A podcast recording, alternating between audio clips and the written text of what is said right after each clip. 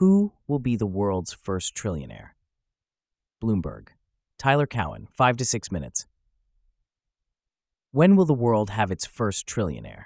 A recent report from Oxfam International predicts one within a decade, noting that the five wealthiest men in the world are 140% richer today than they were in 2020. That timeline strikes me as unrealistic. The path to becoming a trillionaire, I, is very difficult for both individual and macroeconomic reasons.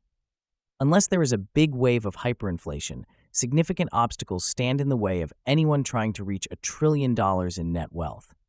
Some of it has to do with human nature. As a once popular game show asked, Who wants to be a millionaire? Add six more zeros, and it is no longer a rhetorical question.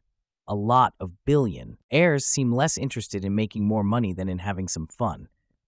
Jeff Bezos, for instance, at the time of this writing, the world's second richest man with $177 billion, is no longer running Amazon and seems to spend a lot of time in the gym.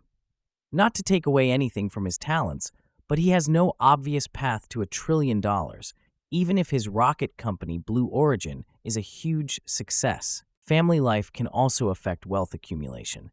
Bezos, Bill Gates, and Elon Musk, among many others, are all divorced, which reduced their wealth.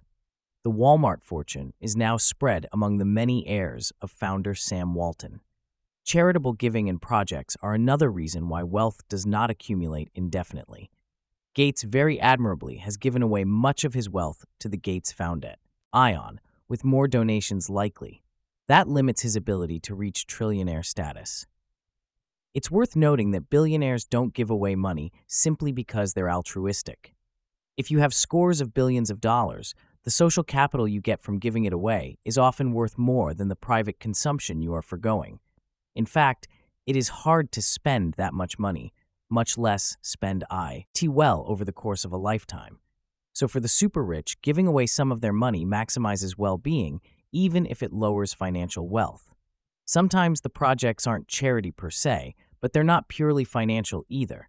Musk, whose $222 billion makes him the wealthiest person in the world, spent $44 billion to buy Twitter, now X. He seems to want to own Twitter to influence Poe, political and cultural discourse. Now, Twitter is worth much less than what Musk paid for it, making it that much harder for him to become a trillionaire. So maybe there is not much obvious personal benefit to becoming a trillionaire. If anything, it might make a person a political target. The desire to diversify is another limiting force. Once you have a considerable sum of money, it makes sense the, oh, spread your assets widely.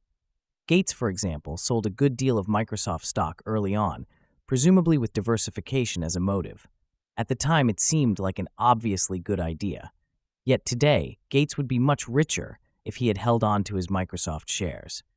By one estimate, he would in fact be a trillionaire, but even that hypothetical required a very dramatic recent run up in Microsoft shares. No one gets to be a billionaire by fully diversifying anyway. Rather, billionaires pour their hearts and souls into a small number of very particular enterprises, which then might earn very high rates of return. But throughout the course of one's life, it doesn't make sense to keep on holding so much risk. It is better to cash in and enjoy some safety, in turn, limiting your chance to life, become a trillionaire. Finally, there are the macroeconomic factors. The fiscal position of many governments around the world implies further obstacles. In most wealthier countries, both debt and deficits are very high, and populations overall are aging. Those fiscal pressures may well lead to higher taxes, and it hardly would be a surprise if some of the tax hikes fell on the very wealthy. At a nigh rate, there is no single identifiable person who seems on track to become a trillionaire within the next decade. Eventually, it will happen, and a good share of the credit should go to the Federal Reserve, not necessarily the person who earned the money.